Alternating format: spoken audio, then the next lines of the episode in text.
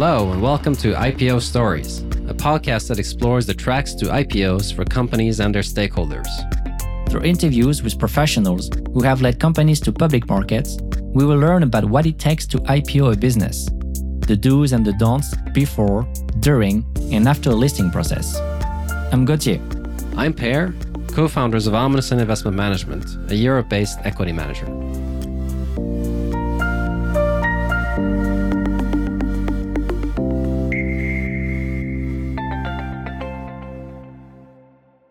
Today, we'll talk with Marie Freier, as Global Co Head of Sustainable Investment Banking at Barclays. Marie and her team advise public and private companies on their ESG strategy and help them raise funds to support their sustainability strategy.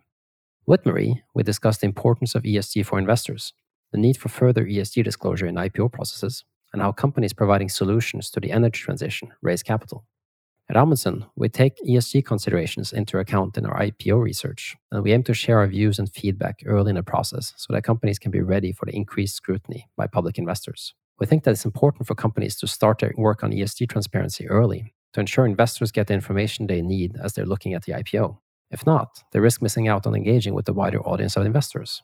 Before we start, we'd like to remind our listeners that our discussion is not financial advice, nor an investment recommendation, nor a solicitation to buy or sell any financial instrument, or an offer for financial services or any other transaction. The information contained in the recording have no contractual value and are destined for an information purpose only. Amundsen Investment Management and the participants on this podcast may have holdings in the companies being discussed. Marie, thank you very much for joining us today. Can you tell us a bit about what led you to your current role, advising companies on sustainability matters within the investment bank? Thank you so much for having me. Yes, indeed. So I'm global co-head of sustainable and impact banking at Barclays, which is quite a mouthful. So we sit in the investment bank, and we're somewhat unusual that we're a dedicated global team and really looking at ESG and sustainability along two mandates. One is to help emerging growth companies scale. So advise them, help them raise capital, and whether that's initially private placement or then help them go public. Clean tech companies, but also more broadly, businesses providing sustainability products or solutions in areas like hydrogen, EV charging, sustainable building materials, etc. But we also have a separate team of bankers who provide ESG advisory services for larger existing clients. So, really providing strategic advice to the management teams of these companies around ESG uh, ESG ratings, disclosures, and of course, often very relevant in the context of an IPO or, or M&A, for instance. I was actually previously Barclays Global Head of ESG Research, leading our integration efforts. And it was really um, in that role that I came across questions like, you know, how well prepared are companies coming to the market? How substantive are their IPO disclosures around ESG? There are common themes, of course, in both roles, but it's been a very interesting change in perspective as well, I would say, sort of really looking at things from more of a distance to now working very closely with the companies. Now, if you look at the investor landscape, how has this evolved in terms of ESG? I mean, it feels like almost all European investor AUM today is ESG focused, but uh, that's changed quite a lot over the last few years, right? I think that's exactly it. It has come a very long way. But what's crazy is how quickly and how much it is still changing on sort of go forward look. I think one important thing to always remember as, as a starting point is that ESG funds are, of course, not homogenous, right? They're quite disparate in nature because they express different preferences or priorities or goals from the end investors. And so I think that's something that tends to be underappreciated or glossed over too many times, that there is really a spectrum of ESG investing. And then, secondly, it's probably worth reflecting on the biggest historic problem that ESG investors have faced, namely the paucity of good comparable ESG information and data to help inform their investment decision making. And that's, of course, why regulators stepped in, led by Europe, arguably, to require more and better disclosures from companies. And of course, investors are also subject to regulation. And huge apologies to those listeners, very familiar. But of course, we have to mention the EU's Sustainable Finance Disclosure Regulation, the SFDR, with level one coming into effect in March 2021, but requiring asset managers and other financial markets participants to make certain ESG disclosures, really aiming to create a level playing field. Basically, if your fund says it's an ESG fund, well, tell us what that means.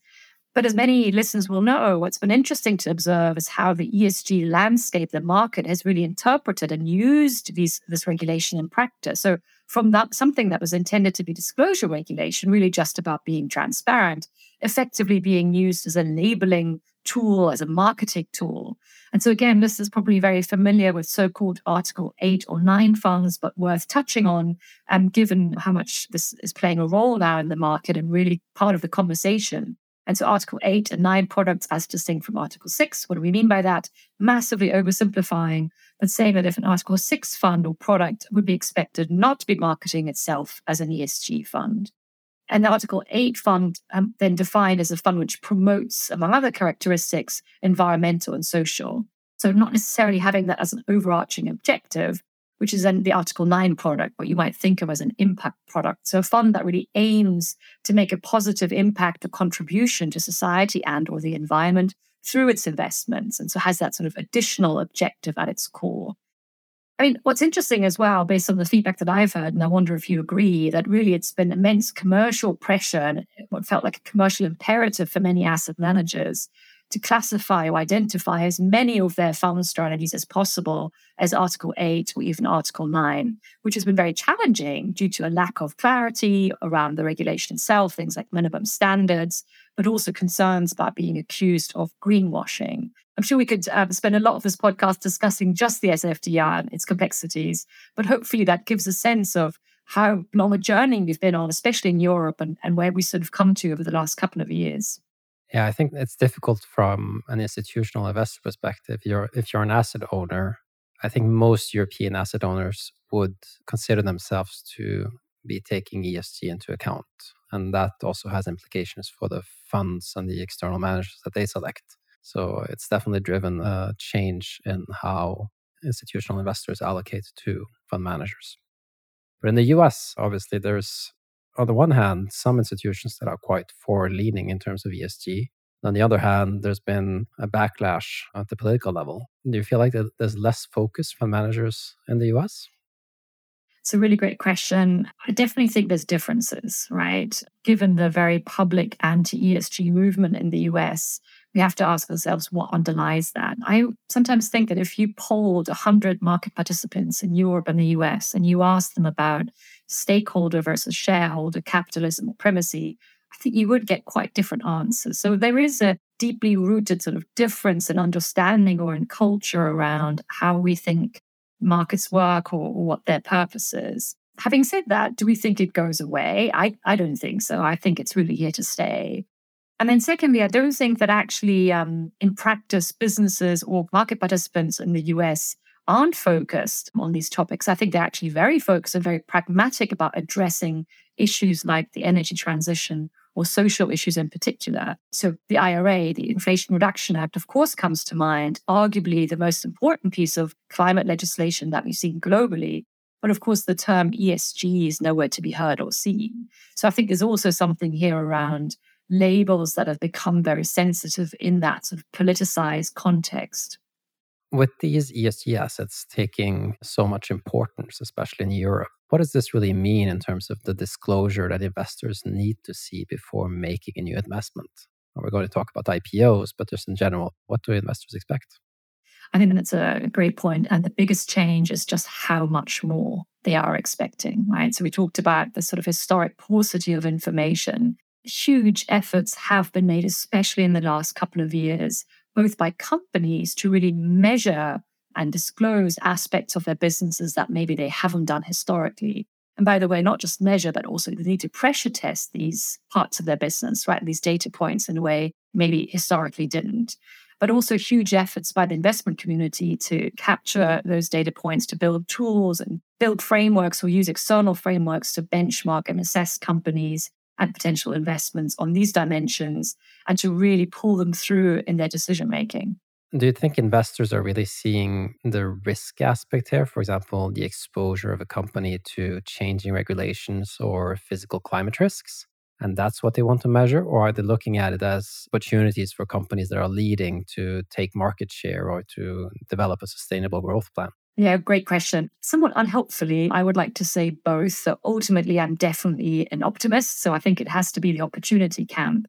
But I think also depends a little bit what we mean. So if we mean ESG integration, then looking at ESG considerations is arguably just another or an additional lens on a company, right?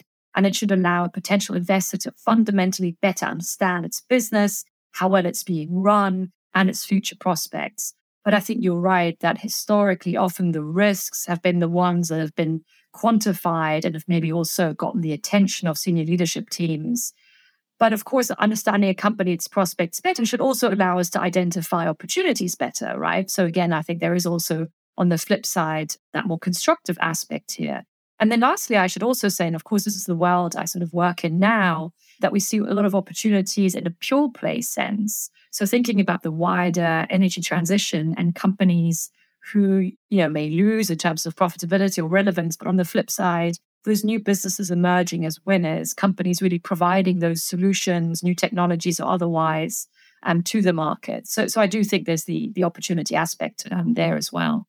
And when evaluating this, we know a lot of fund managers have started to look at ESG scores from providers such as MSCI, Sustainalytics, S&P. How important are these today versus internal uh, ESG analysis that the portfolio managers could do themselves? I think you're right. I mean, love them or hate them, right? ESG scores or ratings have just become a fixed part of the ESG ecosystem and a part of the wider capital markets fabric. And so, yes, they're very important. I've personally spent countless hours speaking to management teams, frustrated management teams often, um, who are wrestling with these ratings to understand them, uh, to compare them to each other, frustrated because of maybe inaccuracies or elements that were perhaps out of date. Taking half a step back, let's just remind ourselves what they are, but also really importantly, what are they not, right? So, of course, they are not the same as credit ratings. They're typically produced by ESG information providers. Um, two names or three that are perhaps um, the most well known are, of course, Sustainalytics, owned by Morningstar, but also MSCI or S&P. And they really provide an overall view, an overall indication of the ESG profile characteristics of a company, and in particular of the ESG risks a company is exposed to and how well that company is managing those risks. ESG ratings are also typically unsolicited, focus on listed companies, and are typically investor pay subscription models and updated annually. So, across all of these dimensions, somewhat different from credit ratings. You're saying love them or hate them, but I actually think they're going to matter even more in the future because if you look at the passive investing landscape, obviously the, the easiest way to convert a very large AUM base to an ESG aware AUM base is to convert your funds to passive funds that are aligned to an ESG score. So I think that's going to matter. I think that's right. I completely agree. Um, they just lend themselves, right? Even though they're somewhat binary, that one stop sort of view, one stop shop view of a company makes it a very easy tool to implement its strategies. I've definitely spoken to many fund managers or, or analysts who are somewhat frustrated that that is maybe the most common tool that both their management teams, but also their clients sort of default to because they're not perfect, right? So they're typically, as we said, only updated annually. So at the core, they're not forward looking. And that's personally one of the things I think is most problematic because, of course, investing should really be about anticipating what is yet to come. And for a company to achieve a good ESG score once they're listed, what's most important? Is it transparency about all the different ESG metrics? Or is it performance uh, on those metrics? And in that case, is it performance in general or within a sector? How do you think about that? Yeah, I think the complexity of your question alone highlights uh, how complicated this is. So I think the very oversimplified but short answer is transparency. More is simply more, right? The more you can disclose, the better.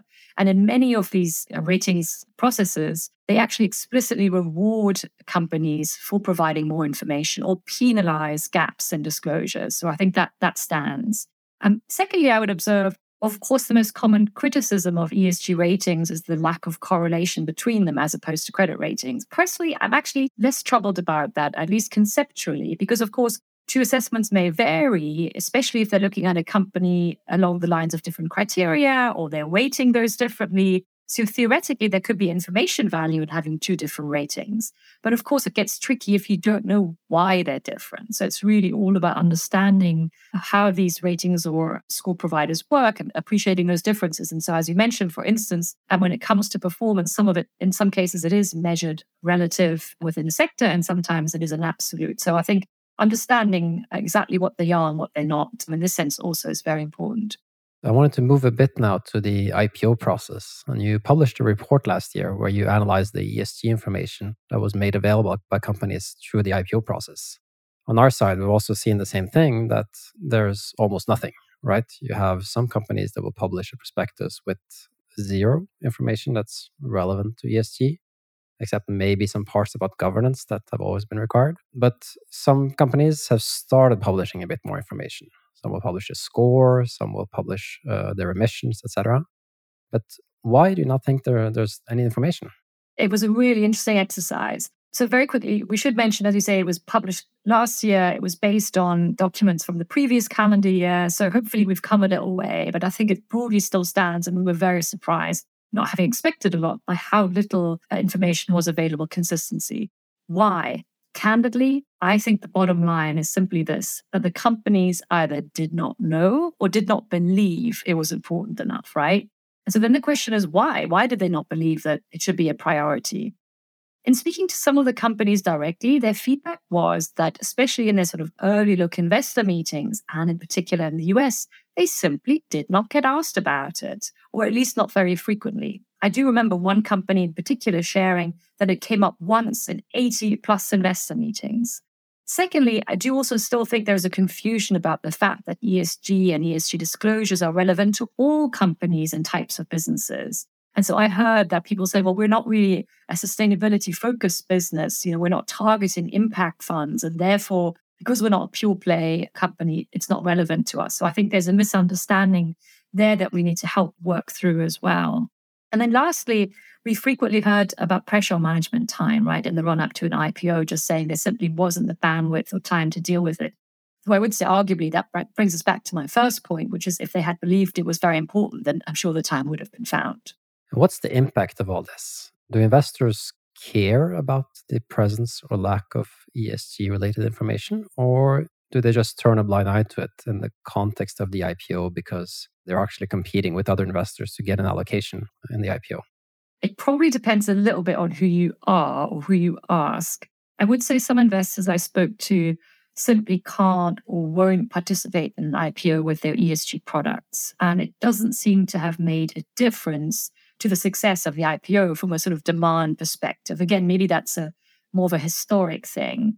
And speaking to market participants, and I'm sure we'll come back to this, several ESG fund managers shared that they simply didn't have enough information and also not enough historic information to really get them comfortable, not enough that they felt they needed to really participate.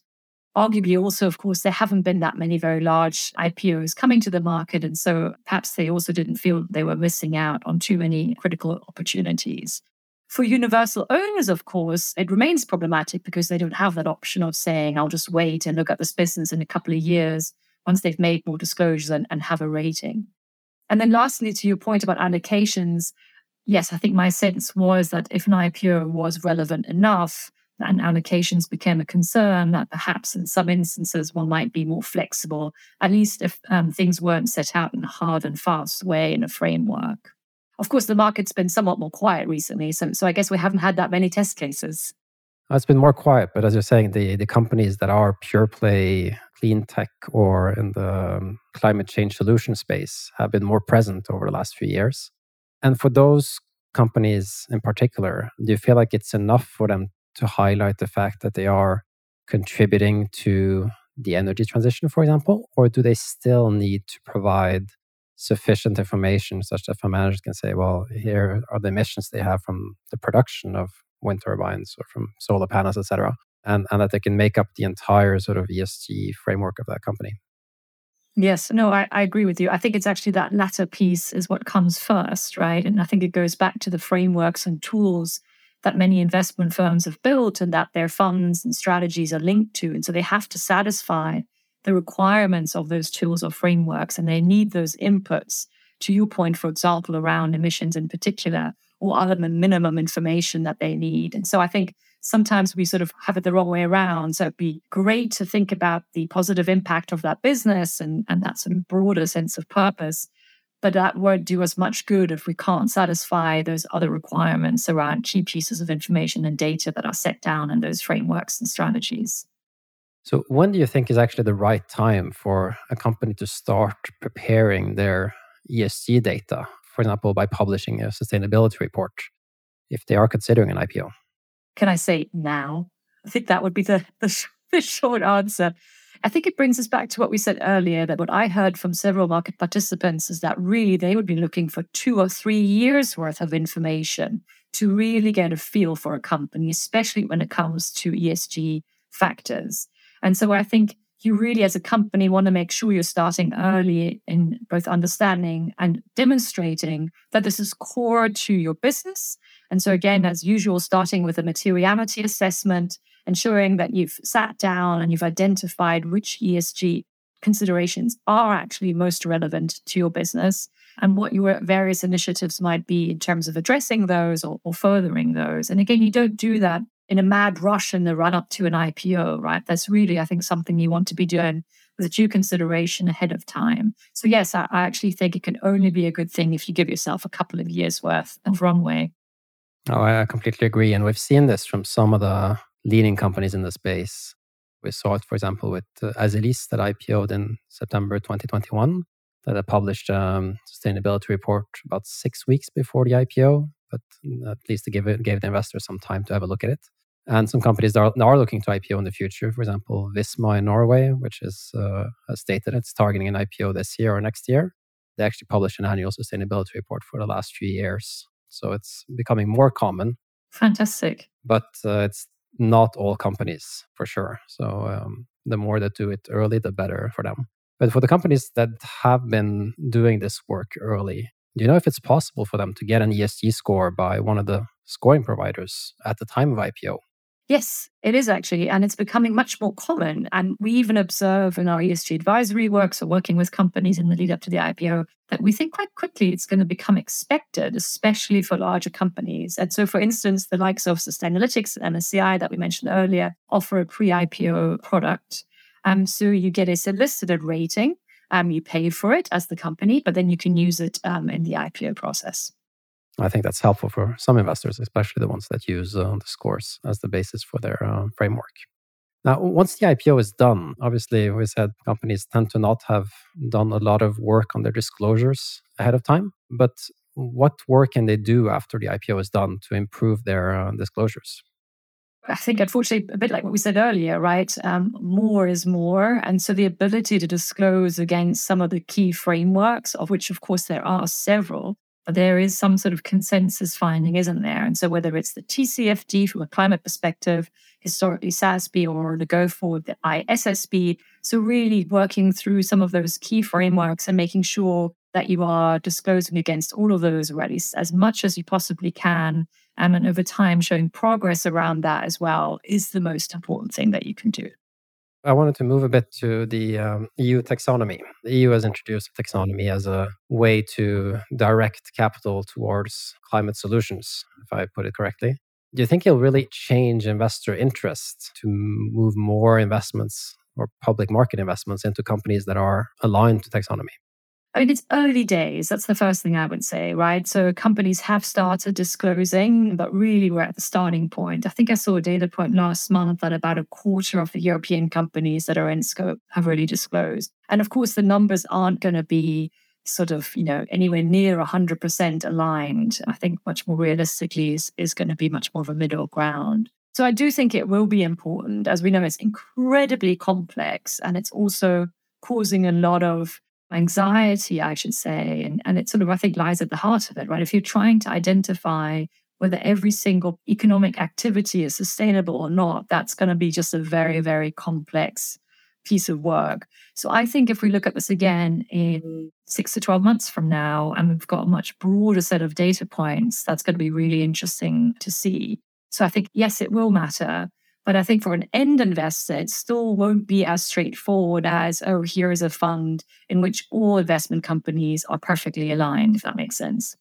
I think it's going to be difficult to be perfectly aligned, especially that uh, some activities that are sustainable might actually not be aligned sustainable in a way. But um, I do think that it will drive some capital flows because if you look at the the number that needs to be published by fund managers about the alignment of their portfolio, if you want to increase that number, you should uh, sort of increase your investments in companies that are highly aligned, such as you know, renewable energy producers or manufacturers of electric vehicles, etc.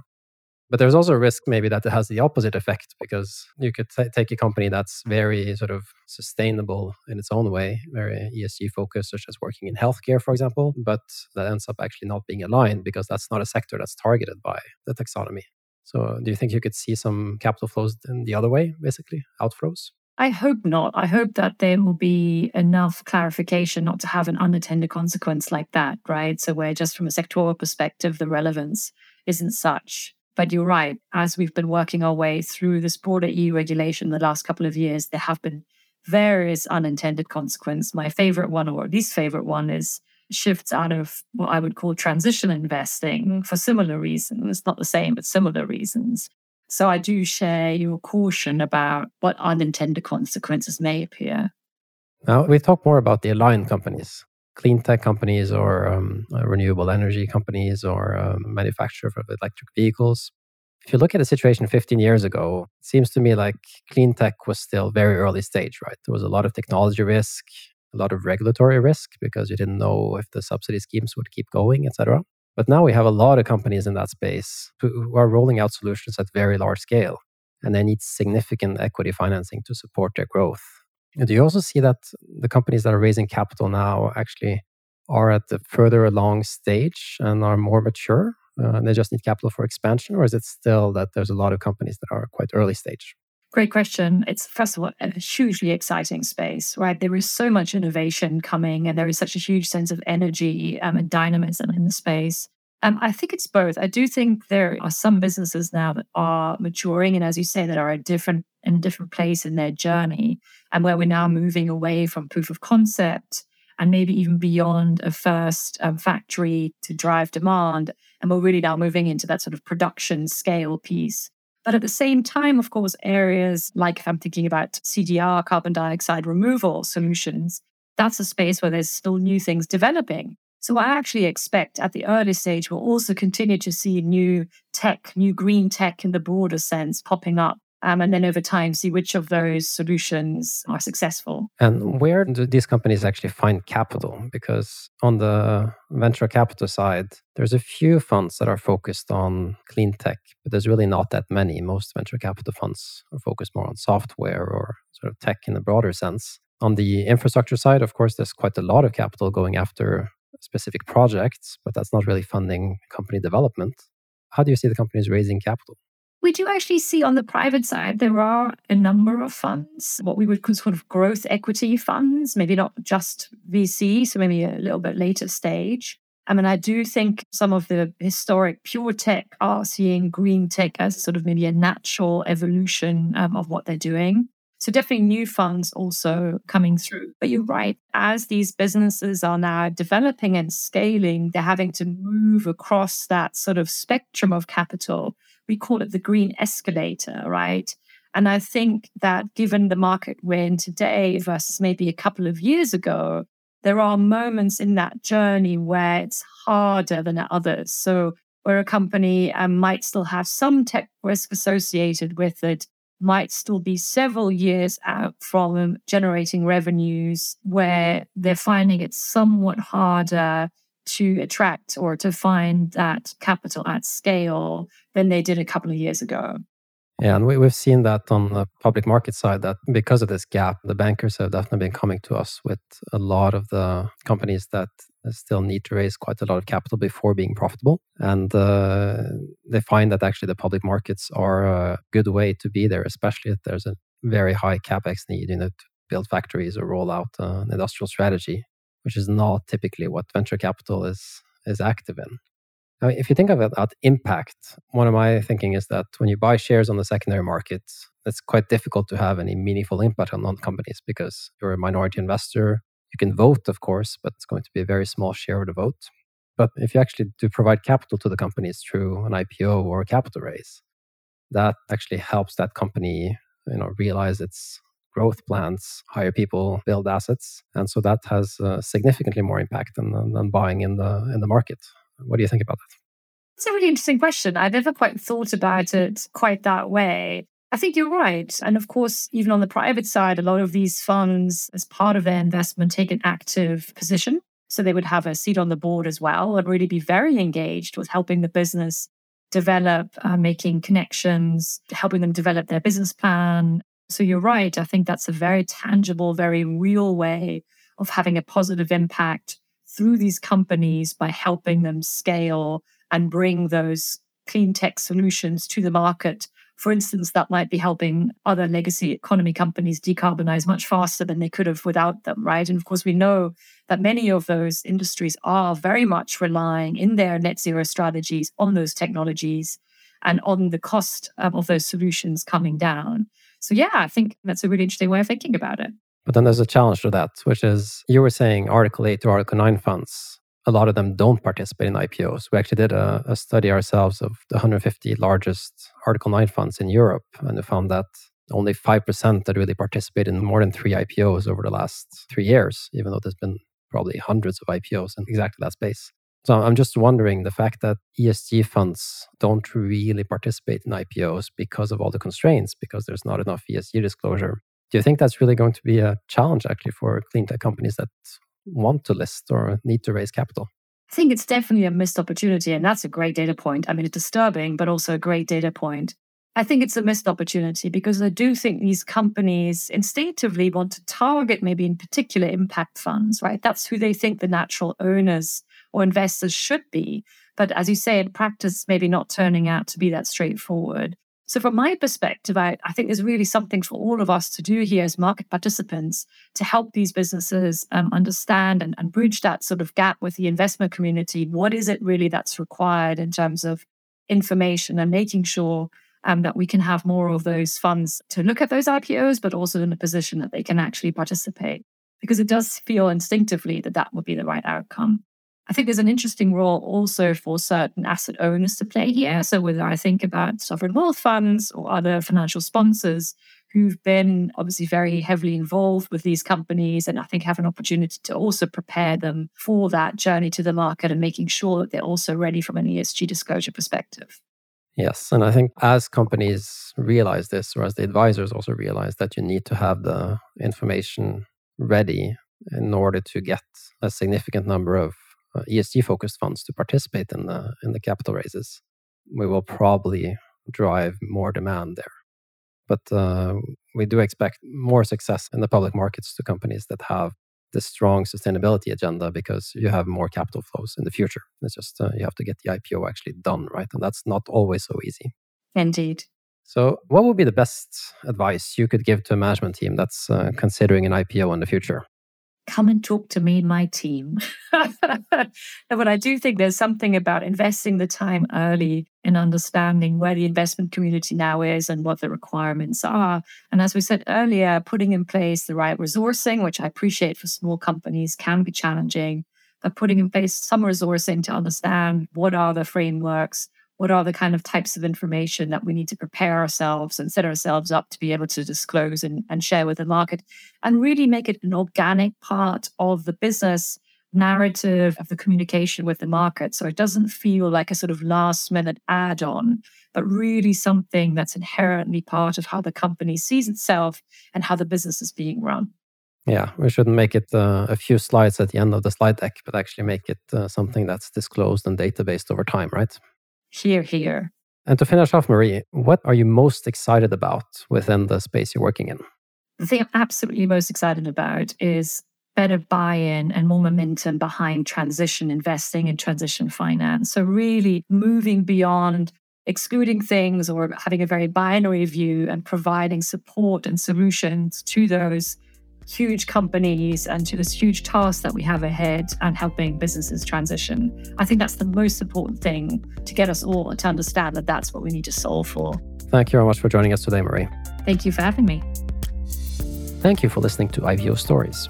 In future episodes, we'll host CEOs, CFOs, advisors, and other participants in the IPO process to learn from their experience, like from Marie today. If you're interested in the ESG topic, you should also listen to Innovations in Sustainable Finance, a podcast hosted by Julian Kolbel, professor at the University of St. Gallen. In one of the latest episodes, we discuss ESG and how it relates to IPOs, as well as the impact that IPOs can play on companies and public markets. If you like the show, please follow us on Spotify or Apple Podcasts and share the show with people around you. If you have questions about the IPO process that you'd like us to address with future guests, please get in touch at contact at ipostories.com.